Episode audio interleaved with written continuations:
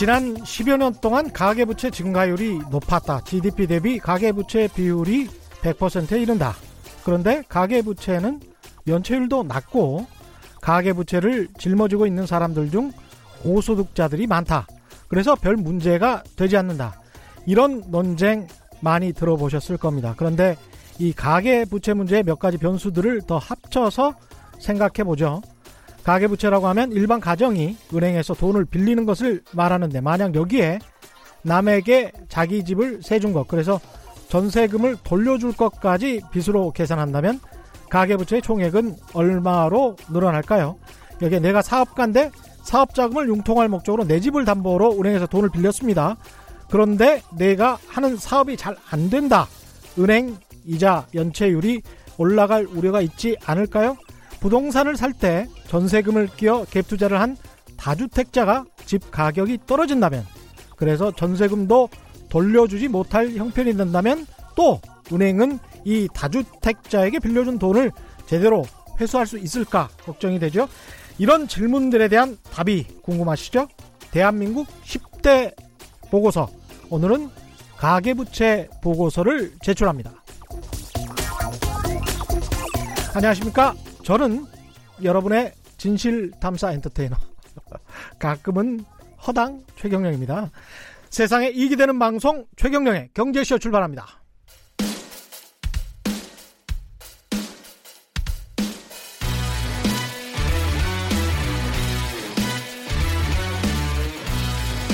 최경영의 경제쇼 특별기획 2019 대한민국 10대 경제보고서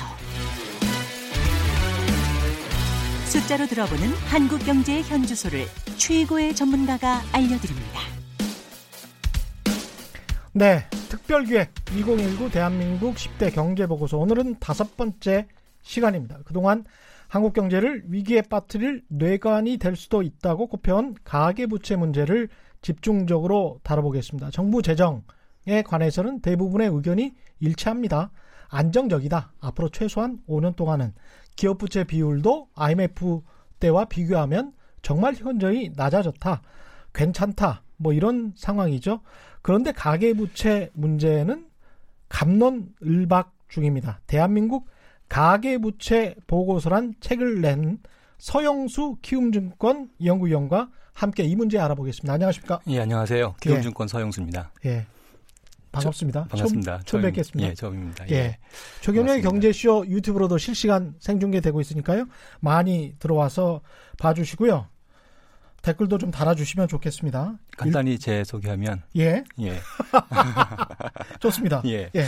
어, 97년부터 애널리스트를 했는데요. 우연히 97년, 98년 IMF를 맞았고요. 아, 97년에 예. 처음 입사하셨군요. 그렇지는 않은데 예. 어쨌든 예. 예, 다른 애널리스트는 예 다른 곳에 있다가 아. 97년부터 애널리스트를 예. 시작했습니다. 음, 어 그리고 이제 2003년도에 음. 이제 저희가 이제 카드를 담당을 했습니다. 그래서 카드 사태 예 2003년 카드 사태를 사실 겪게 됐고요. 겪었네요. 예, 그리고 어 저희가 이제 카드사 업계에서 애널리스트를 그렇죠. 하셨고 예, 업계에서 한 세 분 정도 저까지 포함해서 음, 어, 그 부분을 미리 예측해서 어느 정도 예, 분석 보고서를 낸 바가 있고요. 어, 좀 말씀드리고 싶은 거는 음. 2003년도의 사례 그리고 음. 2008년도에도 똑같이 이제 금융 위기를 겪었는데요. 예. 그때도 저희가 이제 한 두 달 전에 예. 예, 금융 위기 가능성을 아, 예측한 보고서를 냈습니다. 그러니까 2003년 카드사의 부실과 그렇죠. 관련해서 예. 예측을 했고 그거는 어느 정도 그 사태가 나기 전에 얼- 어느 정도 전에 대략 한 6개월 정도 6개월 그때는요. 전에 예, 어, 예측을 예측했었고요. 하셨고 금융위기를 금융위기는 2개월 두달 전에 두 달 전에. 예. 예측하셨고 어, 그리고 신기가 있는 분들이 많군요. 이게 객관적 데이터를 통해서 이제 예측을 하신 그렇죠. 거겠죠. 예. 예. 그 예측했다 이것보다는 예. 어, 제가 말씀드리고 싶은 거는 그런 현장에 있었다. 그렇죠. 예, 예, 그 부분을 말씀을 예, 드릴 수 있고요. 이 본인의 신뢰를 위해서도 사실은 제가 잠깐 농담을 했습니다만은 예, 2003년 카드 사태와 2008년 금융위기를 예측하신 분들이 사실은 많지 않거든요. 두 개 다 분석해서 예측한 분은 없습니다. 사실 저 말고는요. 이야. 예. 근데 오늘은 좀 약간 좀 그러면 더 집중해서 들어봐야 될 게 가계부채 문제는 저도 이 정도로 심각한 것 같지는 않다라고 사실은 생각을 했거든요. 그렇죠. 예. 근데 이제 대한민국 가계부채 보고서라는 책을 내셨잖아요. 그렇죠. 근데 책을 보니까 굉장히 심각한 듯 들리더라고요. 그래서 이게 이분 말씀이 맞으면 이게 소름 끼치 는 건데 세 번 맞추면 이게 한국 경제로서는 별로 좋지 않은 건데요. 그렇죠. 제 예. 예. 측이 틀리는 게 예. 사실 한국 경제 입장에서 본다라면 더 음. 좋은 거겠죠. 음. 사실. 그래서 근데 어. 지금은 강력하게 그 어떤 믿음이 있으신 거네요. 맞을 것 같다. 현재 이번에도. 저희가 갖고 있는 데이터를 근거로 음, 그리고 어, 해외 사례를 어, 분석해 본다라면 음. 가능성 측면에서는 이미 금융 위기가 오더라도 어, 사실 어, 얼마든지 올 수 있는 상황. 예, 이렇게 볼 수 있을 것 같습니다. 그러니까 가계 부채 때문에 금융 위기가 오더라도 이상할 게 전혀 없다. 그렇죠. 예. 현재 상황은 그렇습니다. 왜 그런가요? 가계 부채가 문제가 안 된다. 정부뿐만이 아니고 다른 애널리스트들 저 제가 사실은 서영수 애널리스트의 이번 책뿐만이 아니고 다른 보고서도 근- 간간히 봤었어요. 네.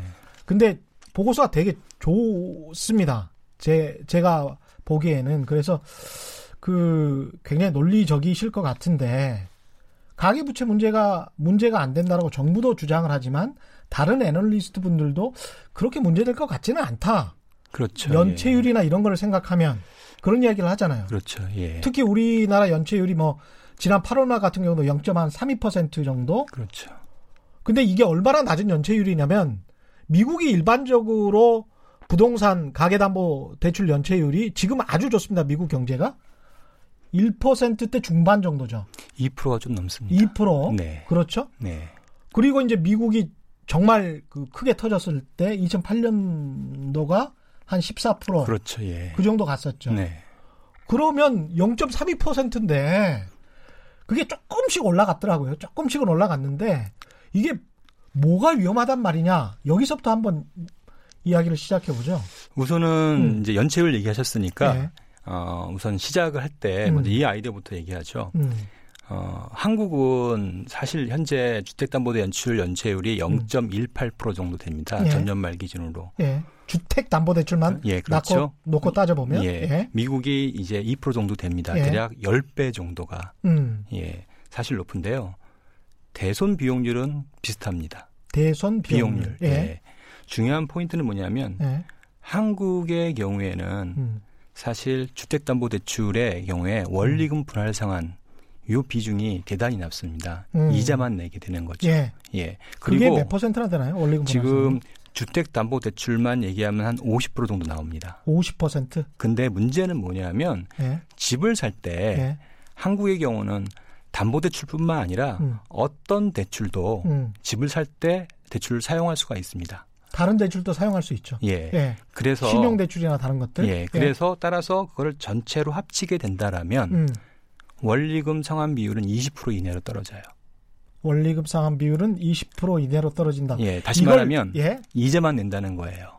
20% 대부분 이자만 낸다. 대부분 80%가 이자만 낸다. 그렇죠. 대부분 그러니까 이자만 거예요. 20%는 원금까지 균등하게 상환을 하고 있고 그렇죠. 예. 그 다음에 80%는 이자만 내고 있다. 그렇죠. 신용 대출까지 다 포함한다면. 그렇죠. 예. 예. 미국은 거의 80에서 90%가 원리금을 내는 거예요. 그러면 그렇습니다. 맞습니다. 원, 예, 원금 비율이 있잖아요. 음. 그걸 다시 cash flow로 계산하게 되면 음, 아, 3.5 가정할 때 금리를 실제 cash flow라면은 음. 대략 한 8% 정도가 나오는 거예요. 예. 예. 음. 당연히 그렇게 되니까 음. 연체율은 예, 높게 나올 수밖에 없는 거예요. 음, 미국이 미국이요. 당연히. 근데 그렇죠. 대손 비용률이라는 거는 설명을 좀 해주시면 충당금 적립률입니다. 그렇죠. 예. 거기에 맞춰서 예. 연체가 발생한다 하더라도 음, 충분히 이제 회수할 수 있는 음, 여신 건정성 관리, 음, 그다음에 회수 능력 음. 이런 부분들이 뛰어나다는 거죠. 그냥 디- 대손 비용률이라는 거는 디폴트가 됐다. 이게 이 가게나 이 기업이 부도가 났다. 그래서 내가 돈을 못 받을 것이다. 원금과 이자를. 그래서 그냥 그만큼 충당을 한다는 거예요. 은행이. 의무적으로. 근데 한국은 연체율이 낮음에도 불구하고 미국보다 한 10분의 1 그렇죠. 수준임에도 불구하고 이 대손 비용률은 굉장히 높다. 비슷한 수준. 비슷한 수준이다. 네, 그렇죠. 그것이 의미하는 것은 은행이 이미 어떤 위험을 감지하고 있다. 이렇게 봐야 되는 겁니까? 연체가 발생을 하게 되면 음, 그때는 완전히 악성 채무인 거예요. 그렇죠. 예, 이렇게 되면 회수율이 대단히 낮아지는 거죠. 아, 이 원래 지금 현재 이자만 내고 있었기 때문에 그렇죠. 예. 연체가 발생하는 즉시 이거는 뭔가 문제가 있게 돼버리는 거네요. 그렇죠. 예. 악성 채무 중에 악성 채무만이 연체가 발생하게 되고요. 음, 그런 분들은 대부분 이제 경매 절차 밟게 되고 음, 기업 회생 절차 밟게 되고 음. 그 과정에서 음, 예, 대부분 파산이나 이런 식이 되기 때문에 음, 은행에 입는 손실은 상대적으로 클 수밖에 없죠. 그러네요. 네. 이 연체율이라는 것도 3개월 이상인가요? 이자를 못 내는 비율이었나요? 그렇죠. 기한 이익 상실은 예, 네. 3개월부터입니다. 그렇죠. 예. 그러니까 3개월 이상 어, 이자를 못 내는 사람들의 가게들의 비율이 그 정도로 낮지만 그게 사실은 원금을 상환하지 않고 계속 미뤄온 사람들이 80%나 된다는 거죠. 그렇죠. 이런 상황에서 대출이 음, 더군다나 기준금리를 낮추면서 대출 음. 금리가 낮아졌잖아요. 음, 그렇게 되면 은행들은 대출을 계속 늘리게 되죠. 그렇습니다. 예. 다시 연체율이 말하면 낮으니까. 그렇죠. 예. 예. 내가 갚을 능력이 없다 하더라도 음, 계속 은행에서 대출을 해줘서 음, 이자까지 갚게 준다라면 음. 예 그렇게 되면 연체 발생할 일이 없는 거죠. 그래서 사실은 연체율이 0.18 18%는요 예, 연체가 없다는 뜻이에요. 그렇죠. 예, 그러네요. 예, 음. 그런데도 불구하고 위험하다라고 말씀하는 거 하나하나씩 짚어봐야 되겠습니다만 언뜻 지금 생각나는 게 우리가 50대, 60대가 자산가들 뿐만이 아니고 일반 중산층도 부동산 취득 비율이 한동안 높았단 말이죠. 그걸 생각을 해보면 지금 이 cash flow를 먼저 말씀을 하셨기 때문에 소득이 중단되는 시점이 이제 58세, 60세에 돌아오게 되는데 그렇죠. 그때 되면 원리금 상환이 아니고 뭔가 이제 수를 써서 이 집에 관해서 이 이자뿐만이 아니고 원금까지 갚아 나가지 않으면 또는 한꺼번에 갚지 않으면 어디에서 돈이 나서 이거를 만회할 것이냐 여기에 관한 고민을 하게 되는 세대가 갑자기 몰려올 수도 있겠습니다. 그렇죠. 근데 그것뿐만 아니라 예. 그런 어떤 뭐 장기 관점에서 놓고 보지 않더라도 음. 예.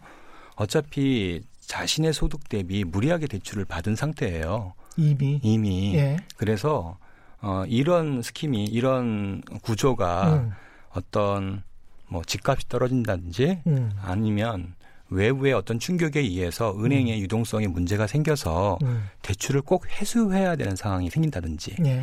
이렇게 되면은 아까 말씀드렸던 이런 과정이 갑자기 중단되는 거죠. 이 과정이란 무슨 얘기냐면 어, 충분히 이자를 더 낼 수 있을 만큼 은행이 대출을 해주는 상황. 예. 이 상황이 중단된다라면 음. 다시 말하면 대출을 회수하기 시작한다라면 연체율은 갑자기 급등하게 되죠. 여기에 어, 집값까지 만약에 떨어진다라면 그게 방아쇠가 되는 게 있을 텐데 그렇죠. 미국 같으면 2008년 금융위기 때 금리가 상승을 해서 그게 방아쇠가 됐지 않습니까? 그렇죠. 예. 근데 현재 상황은 앞으로 뭐 이제 여기에 애널리스트들, 이카노미스트들이 나와서 예측하는 건 한 2년 정도는 금리 인하기에 접어들 것 같다. 이게 전반적인 의견인데 예. 그런 상황에서는 그래도 좀 시간을 벌 수 있지 않을까 그런 소박한 기대 어떻게 생각하세요? 어, 말씀드렸듯이 예. 어, 언제 어디서 예. 당장 올 수도 있고요. 예, 아. 또 내년에 올 수도 있고요. 가능성은 현재 열려 있습니다. 근데 추리거가 되는 뭐가 있어야 될 거 아니에요? 방아쇠가 되는 어떤 기재가 그렇죠. 하나가 있어야 될 거 아니에요? 예, 구체적인 트리거는 아마 이제 대략 두 개 정도 보고 있는데요. 네. 음. 두 가지 이제 이슈인데 어, 첫 번째로는 2008년 이제 한국의 금융 위기가 예. 어, 갑작스럽게 외국인들이 자금을 이탈하면서 음. 그 자금은 채권 자금이었습니다. 예. 채권 자금을 이탈하면서 이제 은행에 음. 외화 유동성이 이제 부족하게 되고요. 예. 그러면서 대출을 회수한 아. 그런 상황이 왔었습니다. 음. 그때 어, 대표적인 현상이 뭐냐면 음. 그 당시에도 사실 어, 좀 문제가 있었습니다. 은행이 음. 은행 스스로요. 예. 그때의 문제는 은행의 유동성 문제였습니다. 음. 그래서 어, 그 당시 은행채 스프레드가 음. 급등하는 현상이 나타났거든요. 네. 예. 그걸 보고 외국인들이 갑자기 채권을 팔면서 음. 예, 그리면서 은행의 유동성이 부족 사태가 나타났는데 음. 지금도 약간은 비슷한 상황입니다. 그래서 어, 최근에 그동안 외국인들이 계속 순매수를 해왔던 국채와 통환채 예. 이 트렌드가 좀 꺾이기 시작했습니다. 계속 순매수는 해왔었죠. 그렇죠. 예. 근데 그게 최근에는 이제 거의 마이너스로 돌아선 건 아니. 살짝 마이너스. 그래요? 예, 아. 살짝 마이너스고요. 경우에 따라서는 이제 살짝 사고 그러는데 거의 이제 순증 규모는 음. 거의 플랫 정도입니다. 거의 없다. 예. 아. 어, 과거와 지금의 차이점은 뭐냐면 그런 상황에서 누가 그거를 통한채를 사줄 것이냐 이게 또 문제가 되겠군요. 예. 그것도 있고요. 음. 이제 어, 중요한 달러의 수급에 있어서 음. 가장 중요한 포인트가 뭐냐면 옛날에는 외국인들의 어, 국내 채권 매수 또는 음. 매도가 네. 중요한 달러의 시장에서의 이제 수요 공급이었는데요. 어, 달라진 게 하나 있습니다. 뭔가요? 예, 최근에는 어, 국내 경제 주체, 다시 말하면 국내 개인 입장에서 음. 든 자산가, 예. 예. 국내 기업들, 음. 어, 이런 경제 주체들이 아마도 제가 느끼기에는 한국 경제에 대한 한국 정부에 대한 좀 불신들이 대단히 많은 것 같아요. 예. 이 사람들이 예, 달러 또는 음. 외화 자산들을 적극적으로 매수하고 있습니다. 음. 예. 그래서 이 국내 경제 주체가 매수하는 예, 이 달러와 예. 예, 외국인들이 파는 달러가 음. 그동안에는 예, 대략 비슷했어요. 예. 근데 이게 이제 바뀌기 시작하는 거예요. 음. 그래서 외화 유동성이 아, 점점점 좀안 좋아지는 쪽으로 가고 있습니다. 외화 예, 보유 그게- 잔고는 그럼에도 불구하고 아주 건실한 편인데. 예, 아직까지는 이게 이제 거의 이제 플랫 정도로 해서 예. 외환 보유고가 그렇게 그래, 그런 이유로 어, 경상수지 흑자에도 불구하고 별로 증가하지가 않잖아요. 아, 이게 그렇죠. 지금 서로가 매칭돼서 그런 거거든요. 음. 예, 근데 이제 어, 어떤 외부의 충격이나 또는 음. 아까 말씀드렸지만 가계부채라든지 음. 여러 가지 문제들이 음. 이제 노출되거나 음. 연체율이 급등하거나 음. 이런 상황이 나타날 때 음. 외국인들은 빠르게 이제 예, 투자 패턴을 바꿀 거예요. 음. 예, 예. 이때 이제 문제가 이제 수면 위로 부상할 가능성이 첫 번째 있고요. 음. 예. 예, 두 번째는 외부의 충격. 외부의 예. 충격입니다. 예. 두 번째는요? 예, 두 번째는 내부입니다. 예. 예, 아까 말씀드렸듯이 집값 문제입니다. 음. 예, 집값이 집값이 예, 예. 집값이 하락할 위험인데요. 떨어지면 네, 예. 그러면 그때 은행 입장에서 본다면 음. 예, 당연히 이제 담보 가치가 하락할 것이고요. 그렇죠. 예, 그러면 대출을 회수해야죠. 회수해야 하는 상황이 발생하는 거죠. 음. 근데 이제 어, 대부분의 청취자분들, 전문가분들 생각하시는 거는 집값 얘기하면 서울 많이 얘기하잖아요. 그렇죠. 근데 이제 그렇게 보지 마시고 음. 예, 3등분해서 볼 수 있습니다. 음. 어, 네. 서울, 예. 그다음에 경기, 인천, 예. 지방 이렇게 예. 나눠 볼 수 있습니다. 아주 좋습니다. 예. 예. 지방은 이미 집값 하락이 음. 상당 기간 진행되었고요. 그렇습니다. 예. 예. 다만 지방은 부채의 레버리지가 낮기 때문에 그렇죠. 예, 예. 이쪽에서 집값이 떨어진다고 해서 크게 문제되지 않았고요. 기존의 아파트. 가격이 별로 뭐 올- 오른 것도 없어요. 지방은. 그렇죠? 그래도 울산 같은 경우에 아. 실거래 기준으로 15% 이상 빠졌으니까요. 예. 예, 상당히 음. 예, 하락폭이 크고요. 음. 어, 그럼에도 불구하고 그쪽은 뭐 어, 전세 레버리지를 이용해서 집을 투자하는 경우가 상대적으로 적었고요. 예. 예, 대부분 주택담보대출 중심으로 장기 대출을 사용하다 보니 본인들 예, 집이거나. 그렇죠. 예. 예. 자가 보유 비율도 높고 음. 그러다 보니까 그쪽에서의 집값 하락이 음. 부채의 부실화 위험으로 음. 연결되는 속도는 상당히 더디게 나타납니다. 음. 물론 나타나고 있습니다. 예. 예. 근데 문제는 문제는 예, 문제는 음. 이제 점점점 올라가서 수도권부터는 달라집니다. 수도권부터는 예. 예. 이쪽은 이제 과거 2014년 음. 이제 빚내서 집 사자. 예. 예, 뭐 아실 겁니다. 예. 그래서 조금 돈이 많거나 음. 또는 좀 간이 크신 분들은 빈대서 집 사라고 했으니까 예. 서울 집을 사셨던 거고 예. 조금은 능력이 안 되시거나 예. 예, 조금은 이제 아, 소심하신 분들은 예, 경기도에 예, 분양을 받으셨죠. 예. 그랬죠. 그 집들의 공급들이 공급이 지금 2017, 18, 19, 20까지 예. 쫙 나오고 있습니다. 근데 이 공급 물량이 어느 정도냐면 지금 경기 쪽 경기 쪽입니다. 경기 예, 수도권. 그렇죠. 예. 예. 경기 쪽. 특히 이제. 이기 신도시 예. 예, 이 라인인데요. 음, 이쪽의 공급 물량이 어느 정도냐면 음, 재고 주택에 음, 예, 빈집까지 포함하면은 음, 15%가 공급이 됩니다. 음. 예. 재고주택의 예, 15%. 15%가 추가로 공급이 되, 예. 되고요. 음, 따라서 이 15%는 다 빈집이라고 보시면 됩니다. 이미 빈집이 있기 때문에 예. 예.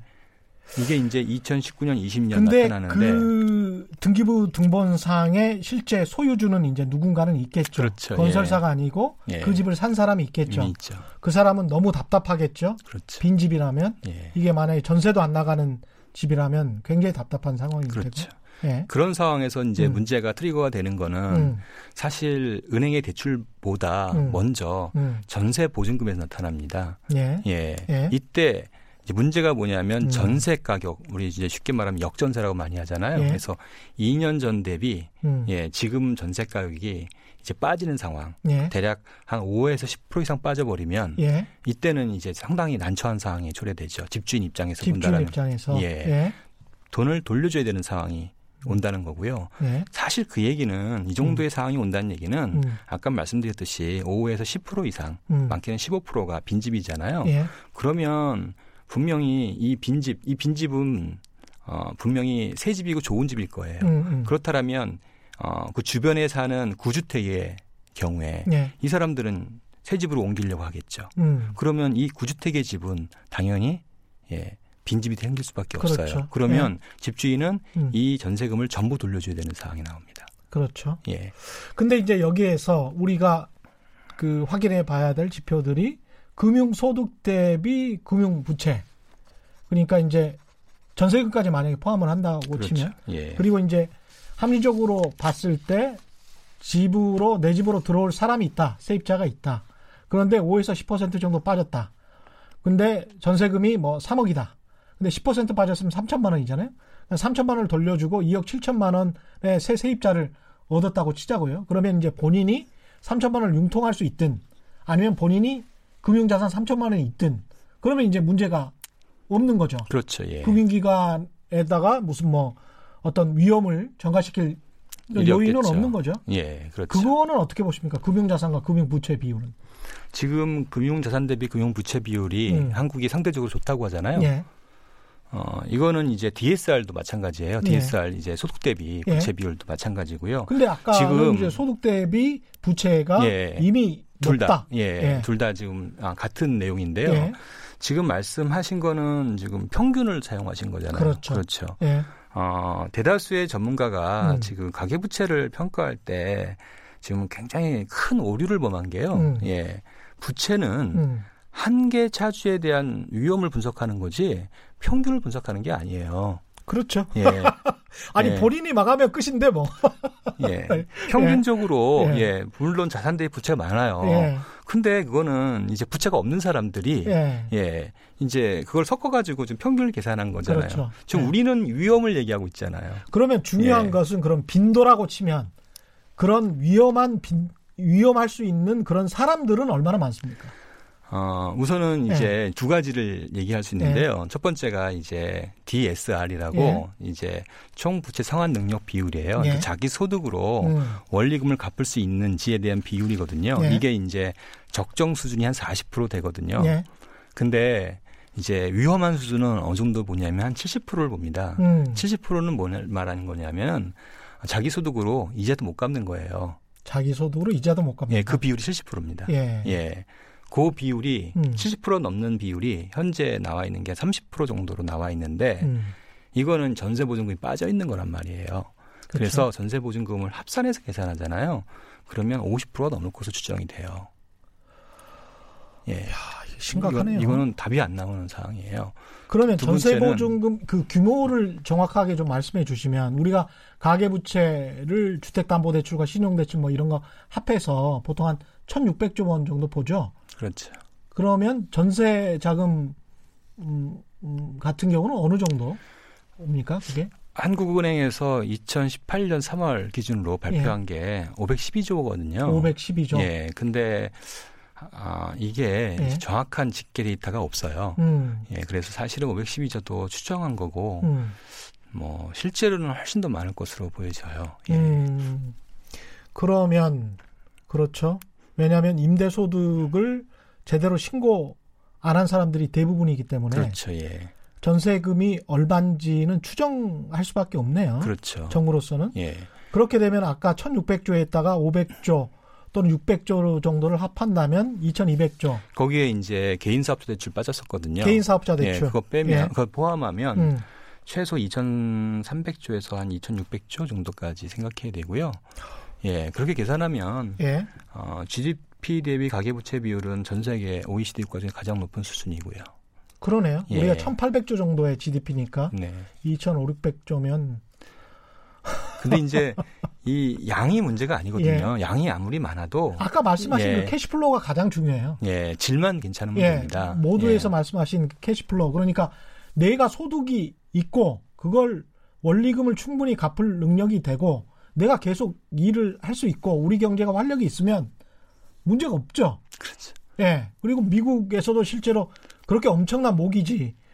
그 젊은 친구들이 막 20대, 30대들이 뭐 1억씩, 2억씩 빌려 가지고 막 갚아 나간단 말이죠. 그렇죠. 그런 경제면 상관이 없는데 그게 아니다라고 지금 보시는 거잖아요. 그렇죠. 예. 어, 방금 얘기하신 금융자산 대비 금융부채 비율도 아무 의미가 없는 게 음, 한번 생각해, 보셔야 될게 음, 지금 우리나라의 가계부채 문제의 핵심은 음.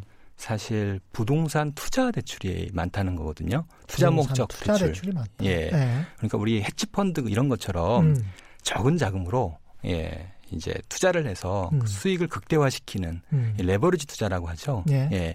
이런 게 일반화돼 있는 거예요. 과거에 이제 갭 투자 예, 뭐 이런 것들요. 그렇죠. 이게 다 예. 이제 그런 레버리지 투자인데 음. 갭 투자와 포함해서 그래서 쉽게 말해서 1억으로 음. 10억짜리 집을 사는 거예요. 음. 예. 이런 방식의 투자가 일반화되어 있단 말이에요. 예. 이런 행태일 경우에는 음. 당연히 음. 있는 현금 다 빼서 집을 투자할 거 아니에요. 그렇죠. 예. 이 아. 사람들의 금융자산 대비 금융부채 비율은 음. 대단히 낮을 거라고요. 더군다나 음. 신용대출, 신용 한도 대출이라는 게 활성화돼서 음. 굳이 현금이 없어도 음. 한도만 받으면 음. 사실 유동성에 대한 리스크를 어느 정도는 어, 커버할 수 있단 말이에요. 예. 예. 그런 상황에서 굳이 금융 자산을 음. 가지고 있을 이유가 없는 거죠. 그런 사람들 입장에서 본다면. 그렇죠. 예. 예. 따라서 어, 우리가 평균적인 지표를 사용해서 음. 어떤 가계부채 위험을 평가하는 거는 음. 대단히 예, 심각한 예, 오류를 범할 수가 있어요. 근데 이제 예. 제가 계속 드는 생각이 cash flow를 말씀을 하셨기 때문에 이게 현금 흐름이라는 것이 집주인이나 건물주의 입장에서 봤을 때는 그 한꺼번에 밀려 닥치는 상황이 이제 IMF 상황이었거든요. 그래서 갑자기 한꺼번에 은행에서 대출금 갚아라. 또 전세 세입자가 전세금 돌려달라. 뭐 이런 상황이었는데 이게 한꺼번에 오지 않고 본인의 금융 자산이나 본인의 소득에 따라서 능력에 따라서 점차적으로만 올 수 있으면 시차를 두고 그러면 전체 경제는 또 돌아간단 말이죠. 근데 그게 안, 안 돌아가 안 돌아간 가면 그러니까 한꺼번에 몰리면 그러면 이제 병목 현상이 일어나는 거겠죠. 말씀드린 바와 같이 투자 목적 부채가 대부분이라고 그랬잖아요. 네. 예. 최소한 50%에서 한 60, 70% 정도 될 음. 것으로 보여지는데 투자 목적 부채이면 음, 예, 투- 그러니까 레버리지 투자를 한다라면 음, 어, 투자 기간이 길어야 3년에서 5년 정도거든요. 예, 따라서 부채 역시 단기 부채를 쓰려고 해요. 음, 예. 단기 부채를 쓴다 하려면은 음. 당연히 원금을 낼 수 내면 안 되죠. 그렇죠. 예. 그런 이유로 이제 음. 이자 비중이 높은 거고요. 음, 부채의 만기가 단기인 거예요. 생각해 보시면 예. 신용대출 1년이죠. 예, 예. 그다음에 개인사업자 대출 1년이고요. 예. 그다음에 전세자금 대출 2년이고요. 그렇죠, 전세보증금 2년이란 말이에요. 그렇죠. 예. 예, 오직 주택담보대출 순수 주택담보대출만 뭐 만기 음. 15년 정도이고 집단대출 만기 3년 음. 이 정도란 말이에요. 예, 대부분의 대출이 이자만 내는 음, 만기 1년에서 3년짜리 단기 대출이에요. 음, 그러면 집값이 빠지게 되면 음, 뭐 차주 입장에서 본다면 음. 당연히 이제 어 빌려준 사람 입장에서 본다면 당연히 쉽게 음, 예 담보가치 하락에 민감하게 반응해서 대출을 회수하거나 만기 연장을 중단하거나 음. 이렇게 하겠죠. 근데 이제 제가 자꾸 그 뭐랄까요 반론을 드릴 수밖에 없는 게 가령 제가 월세를 줬어요. 근데 이 집 값이 좀 빠졌어요. 그럼에도 불구하고 월세 가격은 또는 전세 가격은 사용 가치는 별로 그렇게 크게 떨어지지 않았습니다. 그렇게 되면 이 에, 집주인 건물주 같은 경우는 계속 버틸 수 있는 건 아닙니까? 우선은 예. 전세 가격이 떨어졌다고 말씀드렸잖아요. 예. 예, 말씀하셨잖아요. 예. 그러면 어쨌든 세입자 입장에서 본다라면 내 전세 보증금이 위험하다고 생각할 거 아니에요. 아니 집 가격은 떨어졌더라도 예. 전세 가격이나 월세 가격이 유지가 된다면 근데 예. 전세 가격이 이제 유지된 서울은 음. 예, 현재로서는 아직 문제가 없는 거고요. 예. 근데 전세 가격이 많이 빠져 있는 음. 어, 서울 외 이제 수도권 외곽 지역은 음. 지금 그래서 문제가 되는 거죠. 그러면 이 문제는 다시 네. 되돌이표 같지만 집값이 얼만큼 올랐냐 그리고 집값이 떨어질 때가 됐느냐 그 문제로 어, 치환될 수밖에 없겠습니다. 그렇게도 볼 수 있지만 네. 어 이제 부채의 질이 굉장히 나쁘다 그랬잖아요. 음. 이 악화된 부채의 질 그리고 부채가 과도하게 많은데 예. 이 부채가 어쨌든 계속 증가한다라면 음. 당연히 이제 투자 목적 부채이다 보니 음. 집값도 계속 이제 부채에 의해서 돈이 공급되니까 예. 계속 오를 거란 말이에요 자산 예. 가격이. 예. 근데 어느 시점이 되면 음. 이제 어 집값에 대해서 투자재이기 때문에 음. 예 이제 뭐 더 이상 어 대출을 해준 사람 입장에서 본다라면 아 이거 안 되겠다 음. 회수하려고 한다든지 예. 정부 입장에서도 이거를 이대로 방관하기는 어렵잖아요. 그렇죠. 예 그러면 그 아까 그 세 구역으로 나누셨어요. 서울하고 경기, 인천 그리고 지방. 근데 지방은 집 가격이 떨어져도 그렇게 자기 집 보유율도 높고 그래서 그렇게 큰 영향을 받지 않을 것이다. 그렇죠. 예. 그래서 시스템적 리스크는 없다. 서울은 어떻습니까? 서울은 경기 인천은 약간 좀 위험한 것으로 말씀을 하셨고 빈집이 많다. 재고의 15%를 단기간에 많이 공급을 해버렸다. 그래서 앞으로 집 가격이 떨어지면 여기는 은행에 부담이 갈 상황도 된다. 이런 말씀을 하셨는데 그렇지. 서울 같은 경우는 어떻습니까? 우선 부채의 구성을 보면 예. 어, 공식적인 부채는 음. 3분의 1, 3분의 1, 3분의 1 정도예요. 예. 그래서 서울이 3분의 1이고 음. 그다음에 경기 인천이 3분의 1이고 그다음에 지방이 3분의 1이고요. 아, 그렇게 돼 예, 있군요. 이렇게 돼 있습니다. 예. 예. 가계 담보 대출 같은 그렇죠. 공식적인 예, 대출이요. 예. 근데 이제 전세 보증금까지 합친다라면 음. 이, 이 서울이 한 40% 정도 됩니다. 어휴, 예. 굉장히 크군요. 굉장히 서울이. 레버리지도 가장 많고요. 예. 어, 따라서 집값이 상당히 많이 오를 수밖에 없었던 거고요. 음. 문제는 이게 이제 어느 시점에 어떤 요인에 의해서 음. 하락 반전하게 되면 예. 이 디레버리지가 되는 거죠. 그렇죠. 디레버리지가 된다라면 음. 뭐 순식간에 이루어질 가능성이 높죠. 근데 정부에서 그동안에 특히 이제 문재인 정부 들어와서는 여론의 반대에도 불구하고 일부 특정 언론이긴 합니다만 전세 규제뿐만이 아니고 무슨 대출 규제 굉장히 심하게 했던 것 같은데 그걸로 모자란가요? 그렇죠, 예. 어, 음. 어느 일정 기간이 지나면 투자자들은 사실 규제를 피해서 대출을 받아서 음. 집을 투자하는 게 일반적이죠. 예. 어, 원천적으로 근본적으로 예, 정책 기조를 바꾸지 않으면 항상 예, 한 1년 정도의 학습 효과, 학습 기간을 거쳐서 음. 다시 이제 그것을 이용해서 대출을 받아서 또 집을 사서 예, 올리는 이런 패턴들이 지금 계속되고 있고요. 오히려 정부의 정책이 음. 어, 양극화만 초래되는 이런 결과가 나왔어요. 음. 예, 저희 그렇군요. 예, 저희 보고서의 분석의 데이터, 분석한 데이터를 보게 되면 네. 이 현 정부 들어서 음. 예, 집값이 이전 정부 대비 예, 보면은 어, 이전 정부는 음. 골고루 상승했는데 예. 지방, 예, 서울, 예. 수도권 다이 예. 정부 들어오게 되면 서울 및 특정 지역만 집값이 오르고 강남 지역만. 예. 예. 나머지 지역은 집값이 빠진 거예요. 음. 이 양극화 현상인데 음. 사실 부채의 위험을 얘기할 때 예. 가장 안 좋은 게 이 상황이거든요. 음. 예. 부채는 늘어나고요. 예. 부채의 이 질은 단기 부채이기 때문에 더 악성화돼서 음. 위험은 높아지고요. 예. 건- 그런데 정작 집값은 예 양극화돼서 한쪽은 떨어지고 음. 한쪽은 계속 올라서 하락 위험은 더 커지는 음. 이런 상황이 초래되고 있는 거죠.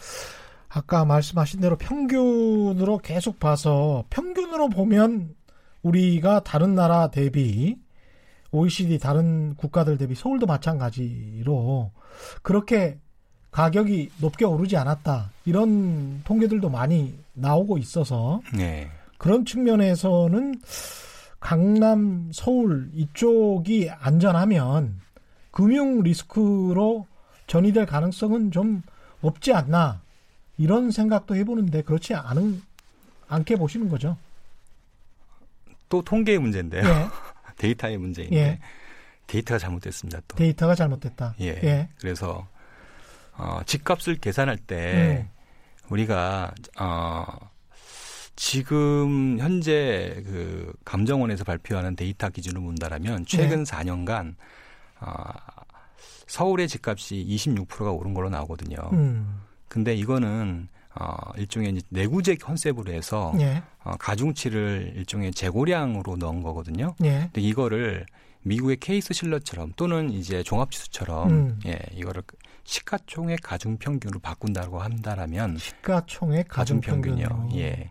그게 정상이겠죠? 그러네요. 예. 바꾼다고 한다라면 어, 어, 한 65%가 4년간 올랐어요. 4년간. 예. 시가총액을 다시 계산하면 그렇겠습니다. 예. 예. 4년간 음. 서울 시가총액이 음, 예, 600조에서 1000조가 됐어요. 600조에서 1000조가. 예.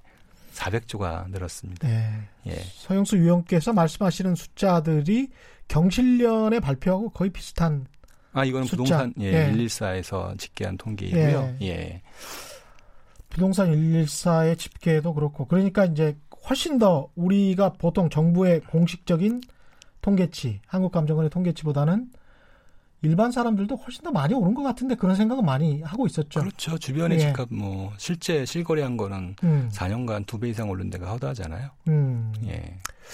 이 집 같은 경우는 근데 거주의 개념이라서 1번 같은 경우도 집은 사람이 가서 살아야 되니까 가격이 좀 떨어지더라도 세입자가 나타날 가능성이 높았단 말이죠.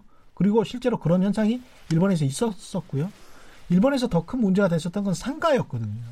상가는 특히 이제 아마존 여러 번 말씀드렸지만 아마존 효과 같은 온라인 상거래가 활성화되기 때문에 상가의 공실률도 지금 계속 치솟고 있지 않습니까? 이런 상황에서 건물의 가격, 상가 가격까지 떨어지고 이미 또 상가의 열풍이 한번 불었었잖아요. 2015년에. 그래서 그렇게 많이 레버리지를 사용해서 부채를 사용해서 이렇게 들어간 사람들, 상가 주인들 이 좀 힘들어지지 않을까? 왜냐하면 상가는 세입자가 들어오기가 쉽지가 않잖아요. 그렇죠. 그런 측면에서는 어떻게 보십니까? 만약에 어떤 트리거가 발생을 한다면 집보다는 상가에서 먼저 위험성이 발생할 가능성에 관해서는 어떻게 생각하십니까? 이렇게 되는 겁니다. 음, 집값이 떨어지면은요. 예. 먼저 이제 수도권 중심으로 집값이 떨어지고 있는데 이렇게 음. 떨어지게 되면 가장 먼저 나타나는 게 음, 어, 상가의 경매 낙찰가율이 떨어져요. 상가의 경매 낙찰, 낙찰 가격. 네. 아파트도 마찬가지겠네요. 그렇죠. 근데 예. 이제 그 떨어지는 속도가 음. 상가가 훨씬 더 빠릅니다. 그럴 수밖에 없습니다. 예. 그 상황에서 음, 공실이 발생했다라고 하면은 음, 은행 입장에서는 견디기가 쉽지가 않아요. 그렇죠. 네. 어, 요 부분이 핵심이에요. 어. 그러니까 집값과 쉽지 않다는 거는 대출금 당장 내놔라. 그럴 수 대출금 회수해야 된다. 뭐 기본적으로 만기가 1년, 예. 5년까지 연장되긴 하는데. 음, 어쨌든 만기가 1년이면 매년 음. 이제 크레딧을 평가를 해서 음, 아, 보면은 공실이 발생했어요. 음, 근데 지금까지 유지됐던 거는 어쨌든 어, 경매 낙찰가율이라든지 이런 음. 것들이 안정적이어서 음, 어, 회수가 가능하다라는 어, 서로의 신뢰가 있었단 말이에요. 그렇죠. 그게 무너지는 거예요. 어, 무너지는 순간 어, 어, 공실이 된 어, 어떤 상가를 중심으로 먼저 음. 대출을 회수할 수 있겠죠. 이게. 이제 우리가 생각할 수 있는 시나리오인데 예, 이 부분이 단지 상가와 집을 음, 구분해서 해석하는 거는 조금 근시안정 접근이고요. 예, 대부분의 분께서 음. 이제 상가도 갖고 계시고 상가도 투자하시고 음. 집도 투자하시는 경우가 일반적이에요. 그렇죠. 예. 예. 어, 그래서 특히나 최근에 임대사업자 대출이 많이 늘어나요. 음. 어, 상가 쪽이나 이런 쪽에서 이제 한도가 남으면은 음. 이쪽에 대출을 받아서 그걸 가지고 다시 집을 투자하는 경우가 상당히 많습니다. 그렇죠. 네. 예. 근데 이제 상가 쪽에서 대출 회수하게 되면은 음. 이제 방법이 음. 상가는 어차피 문제가 뭐냐면 이런 어, 안 좋은 상황이 온다라면은 음. 거래가 안, 끊겨버려요. 그렇죠. 유동성이 떨어지거든요. 예. 그러면 이런 대출의 회수에 따른 어떤 그런 캐시플로의 이제 문제 해결은 음. 방법은 집을 팔아서 해결할 수밖에 없어요. 그러네요. 네. 어. 그래서 이게 또 집값 하락으로 연결이 되는 거예요. 그렇겠습니다. 예. 예. 그래서 이게 다 연결되어 있어서 음. 상당히 이제 상황은 좋지 않고요. 그러면 우리가 그 어떤 지수로 눈여겨 봐야 될 것은 연체율을 봐야 될 게 아니고 지금 말씀하신 대로 상가든 아파트든 주택이든 그 낙찰가 그렇죠. 그런 것도 중요합니다. 낙찰가가 어느 정도 시세에 뭐 70% 이하 뭐 어떤 기준이 있을까요? 어떤 시세 감정가에 어느 정도 이하가 되면 그런 게 전반적으로 좀 퍼지는 분위기면 이게 위험하다. 어떻게 보십니까? 중요한 거는 음. 절대 수준이 아니라 절대 수준? 변화율입니다. 변화. 변화. 예, 이 음. 계속 하락하는 추세가 지속된다. 음, 거래가 계속 감소한다. 음, 이러면 은행 입장에서는 대단히 불안할 수 있겠죠. 음. 여기에 아까 이제 내부 변수 이야기를 우리가 많이 했는데요. 거의 시간이 다 돼 가고 있는데 외부 변수, 글로벌 금융 위기나 또는 중국도 이제 그 빈집 이야기 많이 하지 않습니까? 중국에서 기업 부채 문제가 발생을 한다든가 그래가지고 어떤 돈을 줘야 되는 상황이 온다면 그래서 우리나라도 타격을 받게 되고 환율이 같이 상승을 하게 되고 이런 최악의 시나리오로 간다면 훨씬 더 직격탄을 맞게 될 것 같은데 한번 이렇게 생각해 보자고요. 음. 어쨌든 뭐, 뭐 중국이든 예. 어디든 이제 위기가 작든 크든 발생하게 되면 음, 자금의 상황은 음, 계속 이제 어, 디레버리지가 될 수밖에 없잖아요. 예, 그러면 계속 돈을 갚아야 된다. 갚아야 되는 상황입니다. 어, 그렇게 되면은 이제 헤지펀드 뭐 이런 여러 가지 투자자들이 있을 겁니다. 음. 투자자들은 이거를 어떻게 활용하냐면 음, 기본적으로 숏 포지션을 가져가면서 전 세계에서 가장 예, 상어떼 금융고리가 상어떼들이 달려드는군요. 그렇죠 예. 취약한 그런 뭐 나라 또는 음. 뭐 시장 이런 음. 것들을 공격을 하게 돼요. 음, 어, 그래서 제가 음. 맨 처음에 시작할 때 OECD 국가 중에서 가계부채 위험이 가장 크다. 음, 이게 굉장히 예민한 이슈예요. 그렇군요. 지금 1분밖에 안 남았어요. 개인이 할 수 있는 것, 정부가 당장 해야 되는 것, 그걸 좀 정리를 해 주십시오.